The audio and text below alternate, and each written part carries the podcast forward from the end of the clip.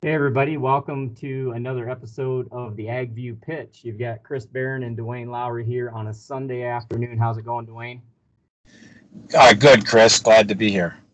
Good, good. Uh, I did a little drive uh, here with the family today across Iowa, and it was pretty, um, thought it was pretty interesting. You know, some of the cornfields are starting to look really good, and I was starting to get nervous that, man, maybe this stuff looks better than what people thought, and then we drove a little further and uh, saw a lot, lot of stuff in a mess. Um, a lot of variability with the corn, some really nice looking fields, but also some really um, poor looking, just planted, just emerged. Um, that had a lot of rain in some of the areas that we drove through.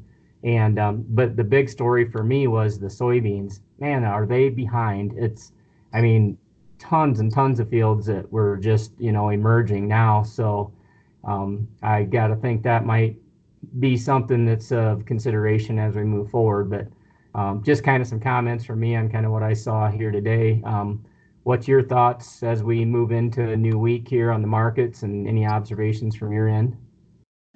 Well, kind of picking up on the theme that you talked about with your drive, um, there's quite a few different storylines and thought processes in the marketplace and and I guess the price discovery system has to kind of sort that all out to determine you know what the price trend is going to be. But um, I guess in no particular order uh, if you look at weather we had uh, some more excessive rains some of the storms we had some hail over the weekend. Uh, last week I don't think was very conducive to in the areas that need to do uh, planning to get planning done the calendar is uh, moving forward here, and um, I still think there's um, we're set up for a situation where we probably got at least three million acres of prevent plant beans, and unless the tomorrow afternoon's weekly crop progress report surprises, it's probably going to show us at least 10 million acres of soybeans that are not planted. So to say that we could have 3 million acres of prevent plant, I think is still conservative but yet reasonable and uh, by most historical standards it'd still be a record it'd still be a, a large number of acres. And um, so you got the weather aspect from from the planning part of it um, and uh, the, the, the, moisture. But i think the a bigger uh, story here is probably the temperatures the growing degrees the uh, lack of of uh, weather that really helps to facilitate some sort of a catch up or a maximum growth period here. And I think there's a lot of people starting to talk about it, but they don't really know exactly how that uh, unfolds in the price discovery process. In the forecast, there's probably a period of uh, some warmer temperatures ahead, probably during the six to 10 day period. But I would say today's weather forecast has that window uh, probably briefer than than what the the last couple days forecast has, and the overall theme is probably still one of cooler than normal temperatures and uh, still generally wetter than normal uh, precip, and that's probably not the prescription that we want if we want to see crops you know pick up a little momentum in terms of development and maybe try to gain some ground. Instead it feels like we're going to you know stay at a at a very delayed uh, pace of, of, normal, and it maybe feels like we're, we're going backwards a little bit on that pace. So um, I, I don't I have a hard time looking at weather and, and seeing weather as anything but some degree of bullish. But in the same token, the in the grain trade world, you know, they really subscribe to the theory that rain makes grain. And as the crops mature, there's just this natural process of the roots reaching nutrients and developing a greener color and starting to look better than where they would have been a week or two. And some of the unevenness is probably still there, but it becomes less visible from the road. And so there is a certain amount of a knee jerk reaction to feel that the crop's looking better than it did a week or two ago. Um, so, you, you know, you have that what the marketplace is trying to digest. The market performed poorly on Friday and finished low range. So a lot of people come into the new week kind of with a default setting of expecting the market to be lower just based on how the final few minutes of trade occurred on Friday. And along with that, they take a kind of a default bearish look at weather. And so I think a lot of people are expecting the market to start out weaker this week. I certainly wouldn't rule it out. It probably or certainly probably will or certainly could. But to be honest with you, I think any weakness this week early on seems hard for me to try to explain or to justify. I find the weather uh, concerning. I find the development stage of the crop concerning. I find um, it's still likely that we're probably dealing with around 9 million acres of corn that will go plant, prevent plant. I think we probably got the 3 million acres of beans will be pre- prevent plant. And a, a, an equally, and may actually probably a bigger story in terms of actual impact on supply.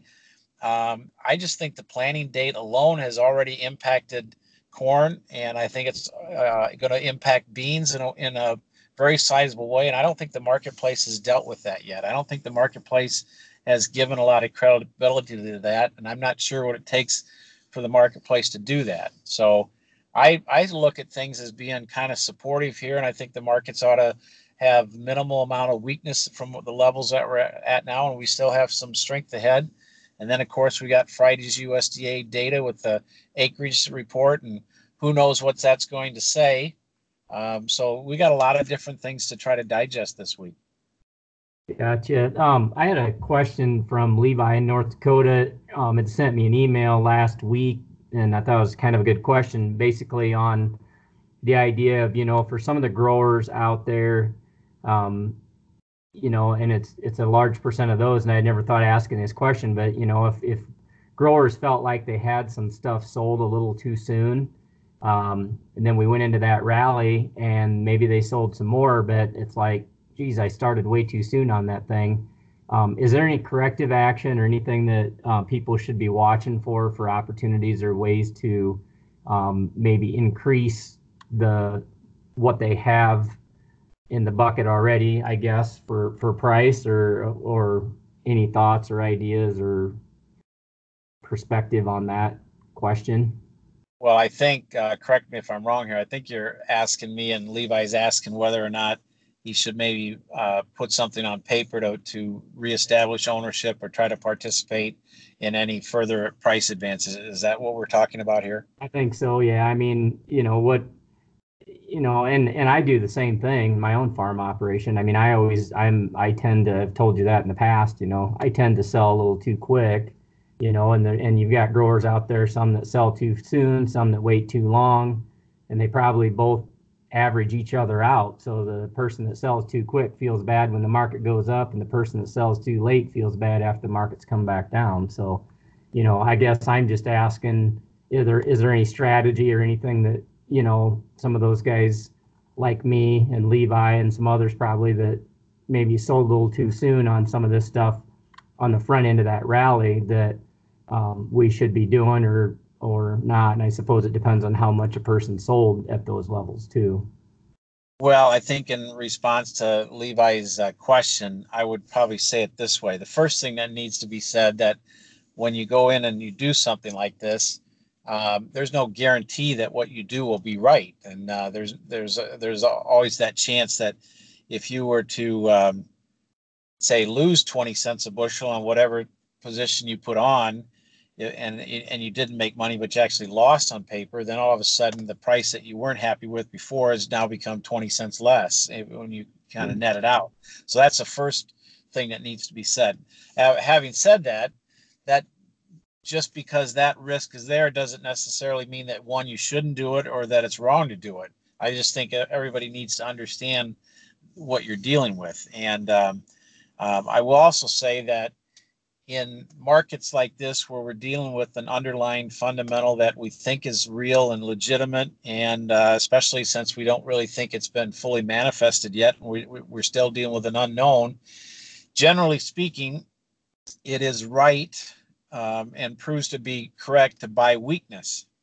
So right now you know friday's levels um, you know you're 20 some cents off the high in corn and you're probably something similar to that in beans and um, so, you know, I, I think there's probably some merit in what Levi is talking about. And I think there's it's certainly understandable and justifiable.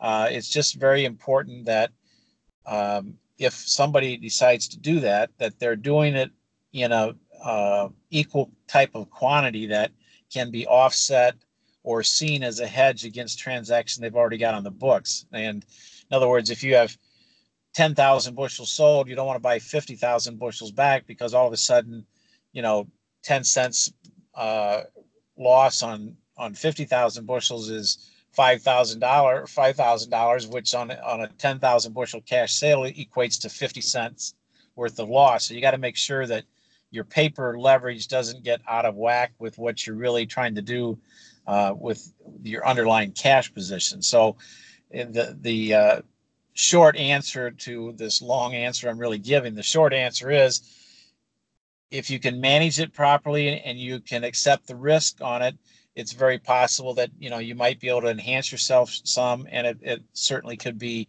justified. But it's just very important that you look at it from the standpoint that okay, if I do this and, and it's wrong, how do how does that impact me? Because there, there are no guarantees in this in this business. Yeah, there's both financial risk and also mental risk too. So when it goes against you for a little bit, you got to be able to tolerate that side of it as well. And right, and everything in this business doesn't make logical sense. So right. at, at any snapshot in time, price action can be completely illogical, but in the end, it may prove to be exactly how you anticipated it. So uh, a guy has to be able to mentally and financially handle those points of adversity. And then, of course, you always run the risk of of uh, anticipating the market to do a certain thing, only to find out it does exactly the opposite.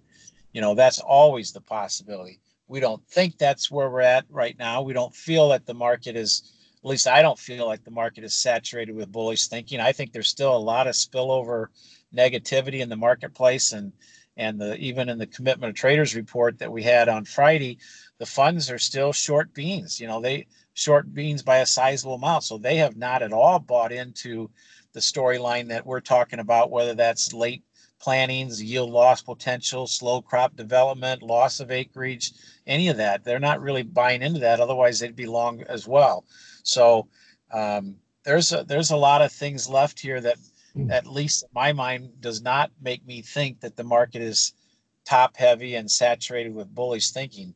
You know, it's interesting just from a, if we just look at the farmer uh, uh, community, if you're in an area that, you know, you didn't, you, you were later, but you're not prevent plant lake uh, acreage late and, uh, you know, you were wet, but you're not super wet.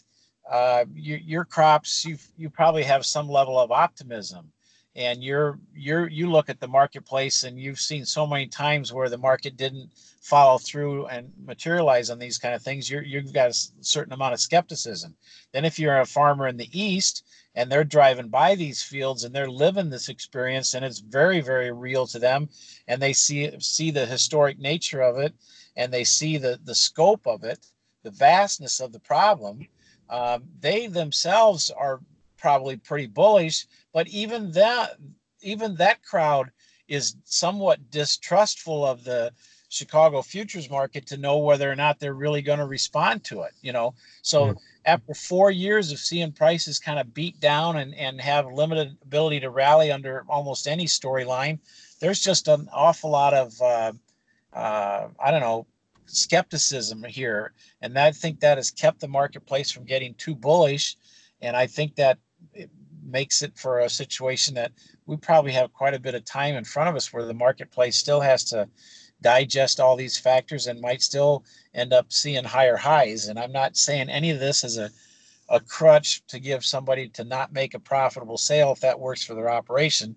I'm just trying to put it in from a, a uh, trader type perspective. I don't think the marketplace is is is top heavy or saturated with length or vul- vulnerable to liquidation pressures at all. So wouldn't you say, Duane, though, like the we've had like a healthy price increase because we have had the volatility along the way. We haven't gone up super fast. We've corrected along the way. Doesn't that make the market a little stronger and more stable? Yes, that that that's a legitimate argument, and I think that's probably a correct conclusion. That it probably makes it a little bit stronger. But um, even more significant in my mind is the fact that uh, the marketplace has gone up as much as it has, and it's done it without a lot of participation from the public. I mean, a, a large chunk of the trade missed out on this rally, and uh, you know a lot of people didn't even start to get bullish until the, we were well underway. So um, I think a lot of people are, have been caught on the sidelines here, which is another reason that I don't think the market is uh, saturated with length and vulnerable to liquidation pressure. So I, I look at the makeup of the market and I think it's constructive and probably signals the market stays well supported for a while. And that seems to match what a logical assessment of the fundamental situation would be is that the marketplace has got to be very respectful of what could happen between now and pollination or between now and August in the case of beans. And and in terms of crop development being late it's probably something we're going to worry about all the way until we get, start talking about our uh, frost date potential. Mm-hmm. yeah and that volatility is probably a good thing. It's going to give give some of us some opportunities to probably capture a little additional on the way up if we did have a settle back but um, any other um, things you're seeing as we head into the week that you know we should be watching for or thinking about um, short term? I, I think there's a couple of things. First of all, you got the acreage report at the end of the week, and no matter what we get, there's going to be asterisks attached to those figures, and they're going to have to uh, get uh, offer greater explanations in future reports. And so we're not going to know exactly. We're not going to officially know what the prevent plant acreages are uh, for probably several weeks. So that's going to remain kind of a, a, a, uh, moving target that we're not sure about. But I think it's important to, to look at what how USDA has handled a lot of things associated with the problems we've had here in, in the spring of 19. They've been quick to deal with uh, trade related re- issues. They've been quick to come up with program payments for farmers. They have been quick to address the prevent plant issue and try to get out in front of that. And uh, they've been quick to adjust the grazing and the haying of those acres to try and compensate. And and I think all of those things, in my mind, tells me that USDA sees the uh, historic nature of what we're dealing with, and I think that they're they are trying to get out in front of it and not be guilty of being behind the curve on this. And I think that when uh, in June, when they uh, lowered the production estimate on corn by 10 bushels an acre, I think that caught most people by a significant surprise. And t- to me, it's another sign, a very telling sign that USDA sees something out here that's very significant. So, my general thought is that USDA is probably going to be fairly quick to adjust and fairly aggressive to adjust this acreage in this uh, uh, acreage report at the end of the week. So I think it's going to be more difficult for the, the trade to get a quote unquote bearish report. Now, the stocks data probably is some level of bearish reminder, but I think you know whatever amount of bearishness you want to associate with stocks all you got to do is look at cash basis and see what it's done both old and new crop and then all of a sudden that whatever uh, negative storyline might come out of the stocks report i think is going to be quickly forgotten Gotcha. Well, well, one other one other thing too. You know, you got President Trump and President Xi meeting later this week, and the marketplace has gotten to the point where they don't even care and they don't have any level of optimism at all. And who knows, that might be just exactly the type of environment it takes to get a deal. You know, it's difficult for China to, to agree to a deal if they're under pressure domestically to be seen as giving up too much or giving up anything really. And if the expectations are pretty low, then all of a sudden, uh, you, neither side looks like they're giving in too much to the other. It looks like both sides are giving in and compromising to reach a deal. And it might be this is exactly the environment we need to actually get a deal. So maybe there's a little opportunity for, you know, something to feel good about coming there as well. And uh, I wouldn't underestimate that. I think that both sides need a deal. Both sides should want a deal, and uh, let's just hope that uh, they're able to find that pathway forward. That both sides are able to feel that they've they've uh, uh accomplished something and and seen something that works good for for everybody. Sounds good. I think one of the things we'll be talking about, you know, probably midweek or whatever too, and, and over the next couple of weeks, back to your soybean side of things too, and back to what I said at the very beginning of the podcast just shocked at how far behind and and you know the day length is going to start going the other way now. You know, the, when you look at where we're at with soybeans, it's I, it's just amazing to me the market hasn't really de- even dealt with that yet. So so that could be kind of an exciting thing to watch over the next couple of weeks too.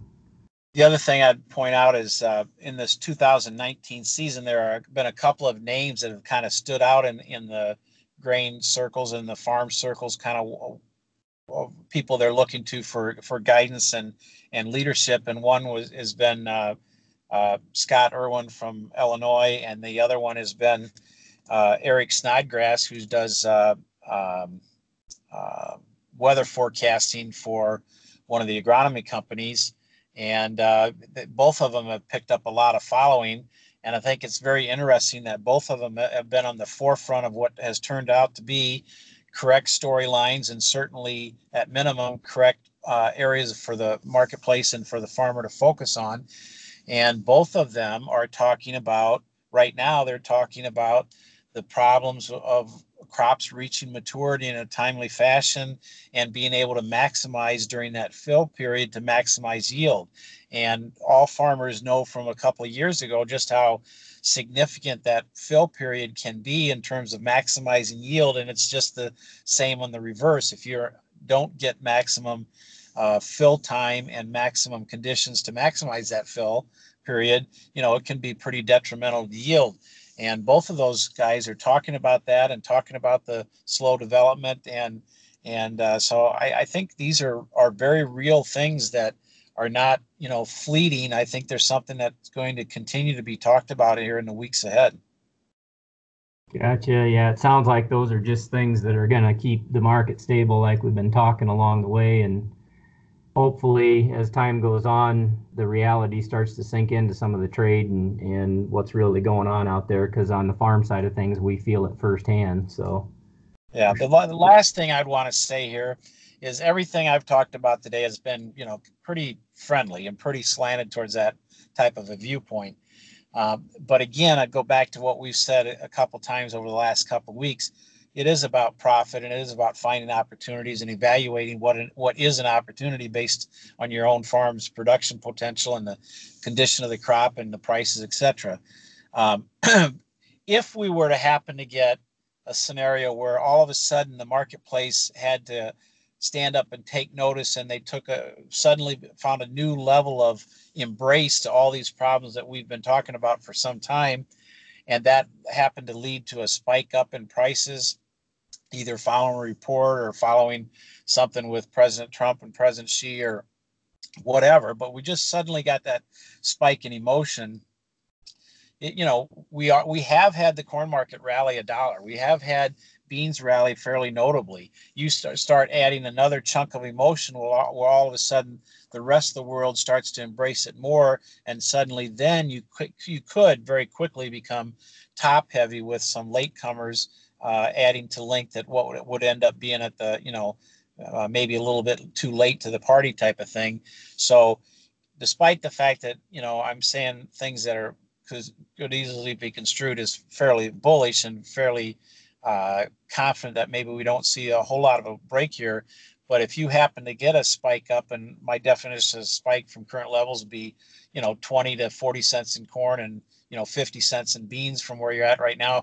If you got something like that going into the end of the week to the due to these reports, you know, that all of a sudden becomes a selling opportunity. And, and the opinion about what might be ahead becomes less important than the uh, impact of the profit that might w- would be offered at that moment in time. So the guy's got to make sure he's looking at things from multiple perspectives here and, and not just get focused only on the idea that you know prices can go higher what you're telling me there's short-term strategy and there's long-term strategy the short-term strategy is over the next you know a week at a time versus pollination time frame and you know talking frost is you know way out there and the market's not going to deal with any of that kind of stuff until the time comes is what you're saying.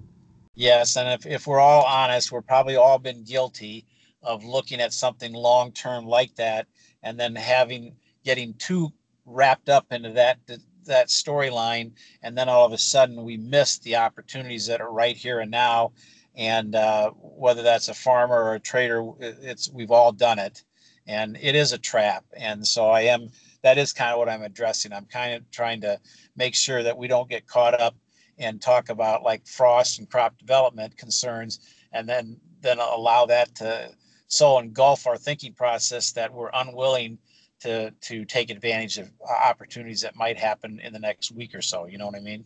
Yeah, definitely. And that's that's really what we want to do. Like we said in the last podcast, we really want to just have a conversation for perspective, helping to think through things with growers. And um, we appreciate the questions. You know, uh, appreciate Levi you sending that question, and anybody else that's got topics and things that you'd like us to to discuss. Um, please do that. Um, any last com- any final comment? And we can kind of wrap things up here, Duane.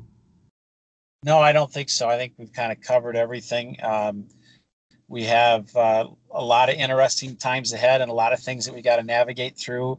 And most of what we're looking at here, none of it's really certain. A lot of it's, uh, uh, there's a lot of moving targets here. And um, uh, it's, it's going to create for opportunities and it's also going to create for anxiety. You bet. Well, um, I guess what I want to do real quick too is just uh, mention to everybody that we have um, this podcast now is on on Apple iTunes, and we'd like to encourage everybody to go ahead and subscribe because if you do that, then you'll get uh, notice right away every time we send one of these out.